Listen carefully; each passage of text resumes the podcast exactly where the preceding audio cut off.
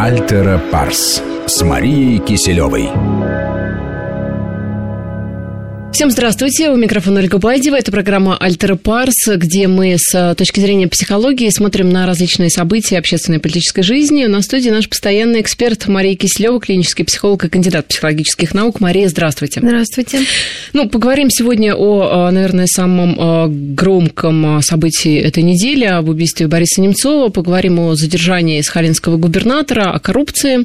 Давайте начнем с Немцова. Говорят много сейчас, конечно же, всяких версий, предположений, вопросов, э, почему именно так, ну, в частности, да, почему совершенно не бедный человек после ресторана идет э, пешком под вроде бы не очень комфортную погоду, почему без охраны. Но здесь, знаете, что интересно, по поводу э, чувства страха и по поводу какого-то чувства самосохранения, да, насколько оно у политиков обостряется, ведь все политики получают в той или иной мере угрозы, понятно, что работа нервная, опасная, опасное, но все-таки вот у политиков обычно вот это чувство опасности и страх смерти, он притупляется, либо э, наоборот обостряется? Я думаю, что это периодами происходит, и, конечно, вот после такого события у многих политиков и людей, которые занимаются некой общественной деятельностью, конечно, и просто у простых граждан страх смерти абсолютно четко, наверное, обостриться, потому что это событие показывает, насколько мы не защищены, насколько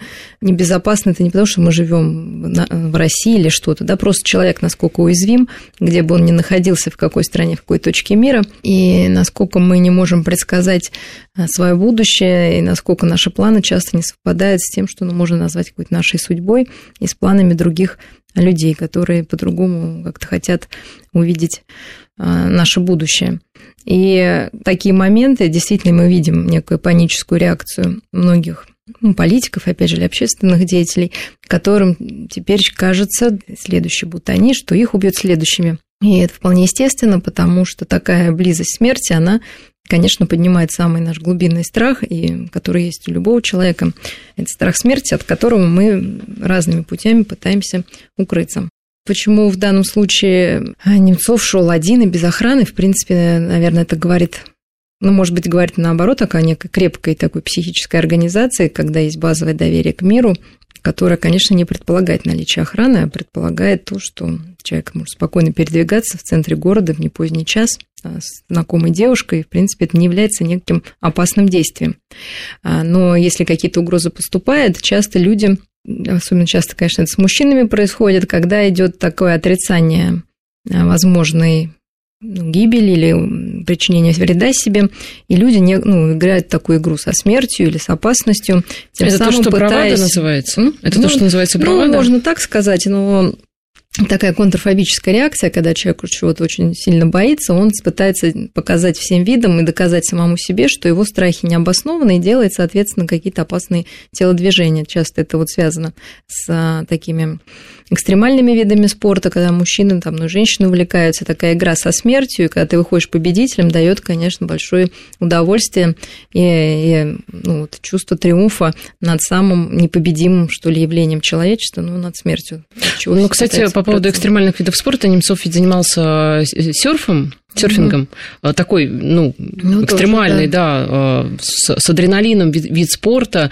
А, может быть, просто это такая, такой психотип? Ну, ну вот действительно, если люди. посмотреть на его жизнь, она такая жизнь со стороны, конечно, она может показаться без неких ограничений, без ограничений семейных, без ограничений количества детей, с тем, что он против, ну, скажем, власти, с тем, что, в принципе, он делает то, что хочет. И, наверное, вот эта часть характера в данной ситуации тоже сыграла ну, такую вот шутку, когда человек, может быть, не оценил угрозы. Хотя я думаю, что, опять же, скорее всего, это ну, нормально. То есть многие люди и знаменитые общественные деятели ходят без охраны, Потому что обратное тоже как-то, честно говоря, нас бы психологов насторожило. Когда, да? Но, вы знаете, при, месте при этом ищут... совершенно точно известно, что люди менее известные, уж куда менее известные ну, ходят с охраной, да, в том числе это и политики. Им, вот да. почему? Но тогда этот тем вот менее известным, скорее всего, дает ощущение некой известности и значимости, значимости и того, что вот они, ну, как неуловимый Джо, да, который никому не нужен, но тем не менее он неуловимый.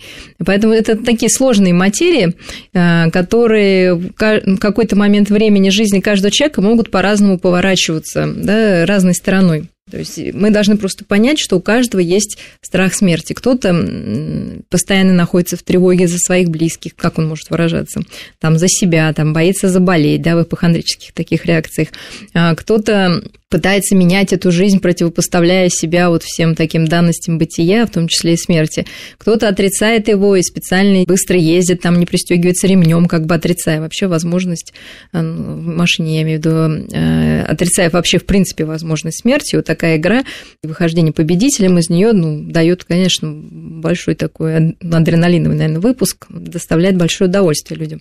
Вот, и я думаю, что э, от чего зависит, когда у нас кто-то рядом умирает, или мы становимся становимся свидетелем каких-то таких событий, в большинстве случаев э, вот этот страх обостряется. Но может как раз дать обратную да, реакцию как раз, если человек... То есть, когда идет обострение страха, это, наверное, наша все таки способность с этим страхом встретиться, его вынести. А когда мы начинаем его отрицать, это уже более жесткая защита, когда, в принципе, невозможно этот страх выдерживать. И тогда хочется думать, что с нами это никогда не случится. Вот. Но опять же скажу, что лучше, когда человек умеет вытеснить этот страх, тем не менее, ну, какие-то меры предосторожности, естественно, а, принимать, но не думать постоянно о том, что там за ним следят или что-то должно произойти плохое, потому что жить в таком состоянии очень тяжело, и как раз часто люди именно вот с этим обращаются к психологу, потому что постоянная тревога за будущее, за то, что кто там за углом, кто позвонил в дверь, там 10 камер, а вдруг камера отключит, ну, это тоже, знаете... Согласитесь, а, нужна все таки большая внутренняя сила и а, любовь к жизни, чтобы этот а, страх, ну, не то чтобы отрицать, да, но жить с ним комфортно, не поддаваться ему настолько, чтобы не ограничивать себя в передвижениях, да, не нанимать себе там 50 охранников, то есть чтобы он не мешал твоей жизни, чтобы он не мешал ну, наслаждаться Конечно, жизнью. Как все в жизни, что-то можно, одно и то же можно использовать как плохое, как то, что нас приведет к деградации, к э, уменьшению удовольствия от жизни, так и наоборот, к тому, чтобы жить более полно, и более качественно. И как раз страх смерти часто может быть использован именно как некое позитивное такое начало, когда мы понимаем, что все конечно, что есть некоторое мерило, которое вот сегодня мы здесь, завтра нас здесь нет, и это заставляет людей радоваться ну, простым вещам, радоваться друг другу, не обращать внимания на мелочи. Бороться и вообще... со скукой не поддаваться, да, потому что Да, а, потому что мы проходит. понимаем, что каждый, да, что за все мы платим временем собственной жизни, и именно это время, оно самое ценное. И, наверное, не ценное... Единственный невосполнимый да, ресурс, конечно, как кто-то да. сказал. И поэтому э, стараются люди уже по-другому относиться к времени собственной жизни и не распалять его на всякую там незначительные вещи, которые потом могут быть оценены вот именно как потеря времени. Угу. Но это сложно. Почему сложно? Потому что мы уже много раз говорили, я имею в виду по полной вот так жить каждый день, включенно и вот каждую минуту для чего-то использовать. Это в этом есть некая тоже такая маниакальность. Потому что часто люди вот от страха смерти начинают просто кидаться в некую бурную деятельность, неосмысленную. Наверное, сложнее иногда грустить, иногда останавливаться и смотреть на то, что ты сделал. А иногда действительно двигаться вперед, когда ты видишь в этом смысл твой уникальный, единственный для тебя важный. И вот это самое, наверное, сложное. Но мы все-таки не говорим о крайних случаях, да, когда человек, у него э, сначала там прыжки с парашюта, на следующий день он э, в какое-то экстремальное путешествие, мы говорим о людях, которые пытаются просто жить э, полной жизнью, но в том смысле, что не дают себе, не давая душе лениться, как говорится, mm-hmm. не дают себе закисать, не дают себе стоять на месте, а пытаются идти вперед, в общем, что и ну, делал. Я хочу сказать, что важно понимать, зачем идти вперед. Опять же, очень частая тема обращения, когда вдруг люди понимают, что а вообще зачем они шли вперед. У них может быть все практически, я имею в виду в материальном плане, даже в каком-то социальном плане. И в какой-то момент э, становится ясно, что все это было как некий уход от себя самого. И вот, наверное, самое важное все-таки, то есть само вот это действие как таковое, вот эта полная жизнь, она у каждого все равно своя. Для кого-то это будет, например, просто созерцание, ничего не делание. А для кого-то это будет активная деятельность, которая, может быть, ну, запустит в космос ракету, там, ну, это уже было, но что-то еще, да, может такое сотворить. И если это осмысленно, тогда эта деятельность не принесет разочарования, потому что самая, как нам кажется, со стороны здоровская деятельность, если она для самого человека, это некий уход от тревоги и от страха, там, быть ненужным, никчемным, вот как бы потерять время, она ему не приносит удовольствия. Поэтому очень важно в себе вот это разграничивать. То, что я делаю, это для чего? Чтобы многие говорят, я боюсь остановиться. Потому что если остановлюсь, что будет? Сразу будет депрессия, да, то есть сразу все будет бессмысленно. А когда я двигаюсь, есть иллюзия продвижения в жизни, да, что я что-то творю. Ну вот, и я думаю, что вот эта пустота, которую люди часто заполняют действием, она, наверное, ну, тоже очень близка со смертью, потому что душевная жизнь, она очень бедная такого человека. Вот, а мы должны найти то, что вот нам близко, как бы, да, то, что действительно радует именно нас. И не искать стереотипного некого сценария жизни, а свой личный выдумывать. И порой именно через такую боль, депрессию, остановку человек может, например, продвинуться на более высокий уровень самосознания и ближе, ну, приблизиться к более творческому жизненному пути. Но, насколько я все-таки понимаю, здесь главный критерий это а, осознание того, зачем ты двигаешься вперед, либо Главное зачем понять, что ты уникального смысла нет. Да. Потому что... Смысла вообще нет, да, я боюсь. Вот, и когда, когда да. это говоришь, у многих так какое-то бывает такое... Выдохнули с облегчением, да, потому что и начали, никому да, ничего да, не должны, Да, да, и начали жить просто вот потому, что вы сами себе ищете этот смысл и э, двигаете себя самостоятельно. И несете за это, конечно, ответственность.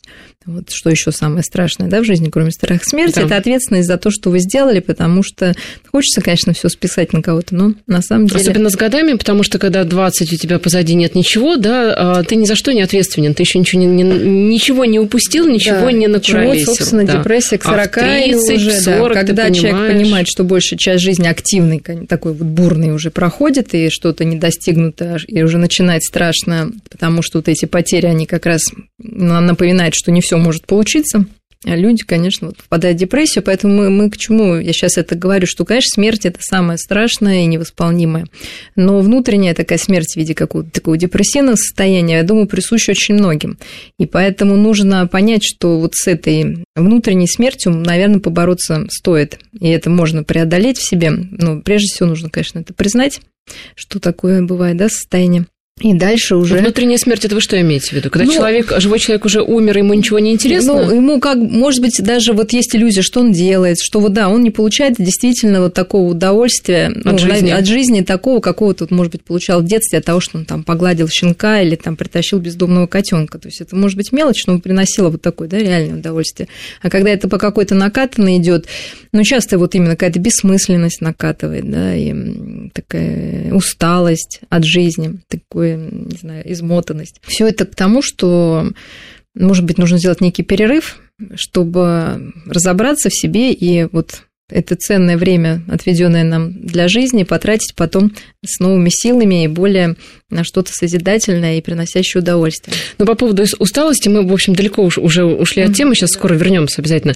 По поводу усталости просто а, маленькая ремарка. Здесь, наверное, когда ты понимаешь, что да, ну, ты устал, а, куча проблем, а, нужно там что-то решать, что-то делать, постоянно что-то от тебя требует, но когда ты понимаешь, что все конечно, и даже Боже, вот то, что тебе... Нет, не в том плане, что это когда-то кончится, а в том, что то, что тебе не нравится, тебе этого в будущем, может быть, будет не хватать, потому что Конечно, даже эти трудные моменты это все равно путь, это все равно жизнь твоя, и да, другой как, не будет. Когда ты существуешь, то есть когда ты ощущаешь свои границы, то, что ты а, действительно двигаешься в том или ином направлении, порой бывает сложно, порой бывает горько, но часто именно вот такие моменты могут запоминаться как некие вот такая точка роста, когда человек меняется, или наоборот, как нечто очень настоящее в жизни человека, как угу. то, что вот э, обогащало его внутренний мир. Давайте все-таки вернемся а, ближе к убийству. А, наверное, слово предчувствие это не очень психологическая категория. Психологи, наверное, не используют этот термин. Ну, дело в том, что вот предчувствие, так же, как, собственно, вот то, что сейчас многие пытаются какие-то экстрасенсорные э, возможности подключать, э, ну, и научно не доказано, хотя, наверное, действительно что-то, может быть, есть, но мы говорим с точки зрения науки сейчас, то есть вещи не доказанные. И чаще всего пожалуй, опять же, из практики, люди наоборот говорят, что когда что-то случилось плохое, вот как ни странно, в этот момент они ничего не чувствовали. Да? Угу. Как-то это бывает совершенно не связанные вещи. Вот потому что, то есть наверное, плохого не ждали. Да, то есть даже вот порой люди удивляются, что вот бывало, вот, что я думаю, а вдруг что-то случится, и оно случалось. То есть такое самореализующееся пророчество.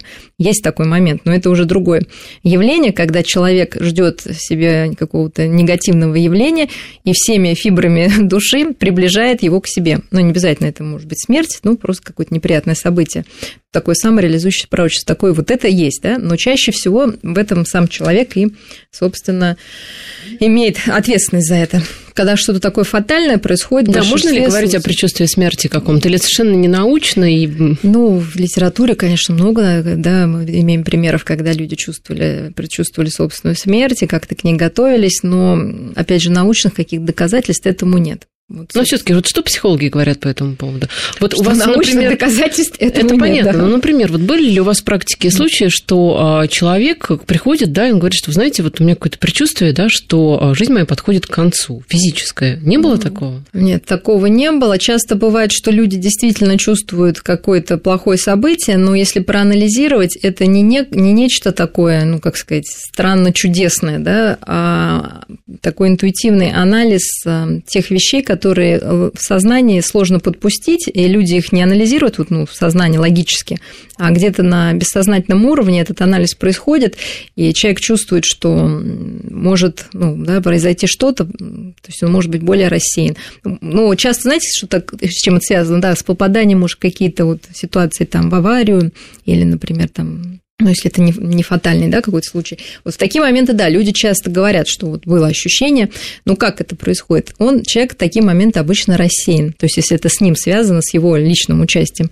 Расстроен, встревожен, да, возможно? Ну, он может быть даже, вот, как бы ему кажется, он в нормальном состоянии, да, если он может быть более суетлив в этот день, более рассеян, обычно, да, чем-то озабочен, а, может, какое действительно самочувствие не очень хорошее, но это не берется в расчет, и человек пытается действовать так, как если бы все было ну, нормально, и он функционировал, ну, как вот в хорошей физической и психи- психической форме.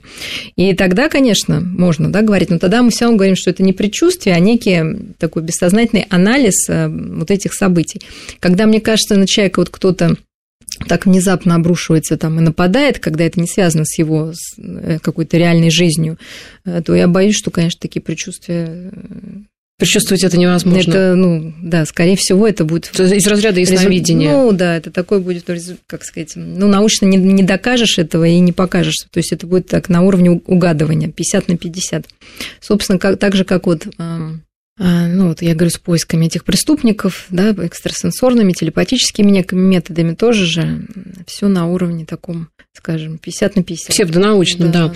Ну, а, хорошо, с предчувствиями непонятно, а когда событие случилось по факту, когда человек близкий умирает, особенно если это твой ребенок, не дай бог, да, а, то есть вот, например, у Немцова осталась мать, 87 э, лет ей, и э, дети, здесь, э, конечно, ну, утешение, это понятно, что время лечит, вот все-таки какой э, самый, может быть, правильный путь, как относиться к этому событию, как э, думать, если, конечно, это возможно в данной ситуации, какой образ мыслей принять, чтобы, ну, как-то легче это пережить? А, ну, прежде всего, нужно понимать, по каким законам происходит пережитие утраты. Это, конечно, шок, да, первое, когда человек, в принципе, еще не очень понимает, что близкого нет с ним. Второе, это отрицание, когда где-то в психической реальности этот человек еще существует. То есть это не значит, что человек, в принципе, отрицает эту потерю, хотя бывает и такие, да, тоже фильмов много по этому поводу снято. Но в психической реальности человек как бы рядом. А дальше обычно это вина и гнев, собственно, связанный, да, гнев на то, что его не уберегли, гнев там на убийц, гнев на некую несправедливость, или чувство вины, что ты не спас, что ты не успел, да. Может быть, даже либо гнев на самого человека, да, либо гнев на вот умершего, потому что он там как-то себя вот не берег, там не, да, то есть по-разному. Дальше идет обязательно все равно стадия депрессии, то есть когда человек вот эти все чувства сможет выразить и как-то с ними расстаться, а ему обязательно близкие должны помочь с ними расстаться, и на это нужно много терпения и достаточное количество времени, э, тогда уже вот э, депрессия как некое оплакивание, как некоторый путь к принятию того, что этого человека больше не будет, и после, ну, как в идеальном как сказать, течение этого процесса горевания должно остаться о человеке, ну, некое сбалансированное воспоминание. Понимая, что он не был там идеальным, или если это какая-то смерть человека, врага там, да, что он не был там, ужасным, что это был человек со своими хорошими, плохими чертами, ну, конечно, с преобладанием более теплых воспоминаний о нем, которые бы помогали оставшимся жить и грели бы их, и в сложные моменты эти воспоминания бы помогали справляться со, ну, с трудностями жизненными. Да, это, конечно, э, все сложно. А по времени или это у каждого год, индивидуально? Минимум год. Ну, индивидуально, конечно, но угу. год это вот такая норма. Естественно, обострение происходит, э, когда Год это вот с когда что? Через год что происходит? Через год, ну, более-менее человек может вернуться. Э, ну, например, если мы сейчас отойдем от этой темы, например, ни в коем случае, например, если кто-то овдовел, нельзя, очень хочется, может быть, себя утешить, там, выйти замуж или жениться. То есть год это минимальный срок, когда нужно выждать, чтобы отгоревать. То же самое, если умер ребенок, заводить там второго ребенка. Почему? Почему именно год нужно а, выдержать? Ну, такая, ну, то есть по статистике, чтобы решить вот эти задачи горя, то есть признать факт потери, выразить все вот эти чувства сложные, их, может быть, там я два назвала, их, конечно, значительно больше, там и отчаяние, и, естественно, больше всего злости и вины, а, то есть на это уходит время, а на оплакивание уходит время, на то, чтобы в нашем мозгу все уложилось по полочкам. Э, чтобы, для, для да, чего это нужно? Время. Для того, чтобы мы на, следующего, на следующий наш любимый объект, вот все, что мы не сказали умершему, не сделали с ним, не mm проецировали. То есть да. на это нужно время. Я напоминаю, что на студии Мария Кислева, клинический психолог и кандидат психологических наук. Сейчас у нас короткая пауза в виде новостей, и мы продолжим. Альтера Парс.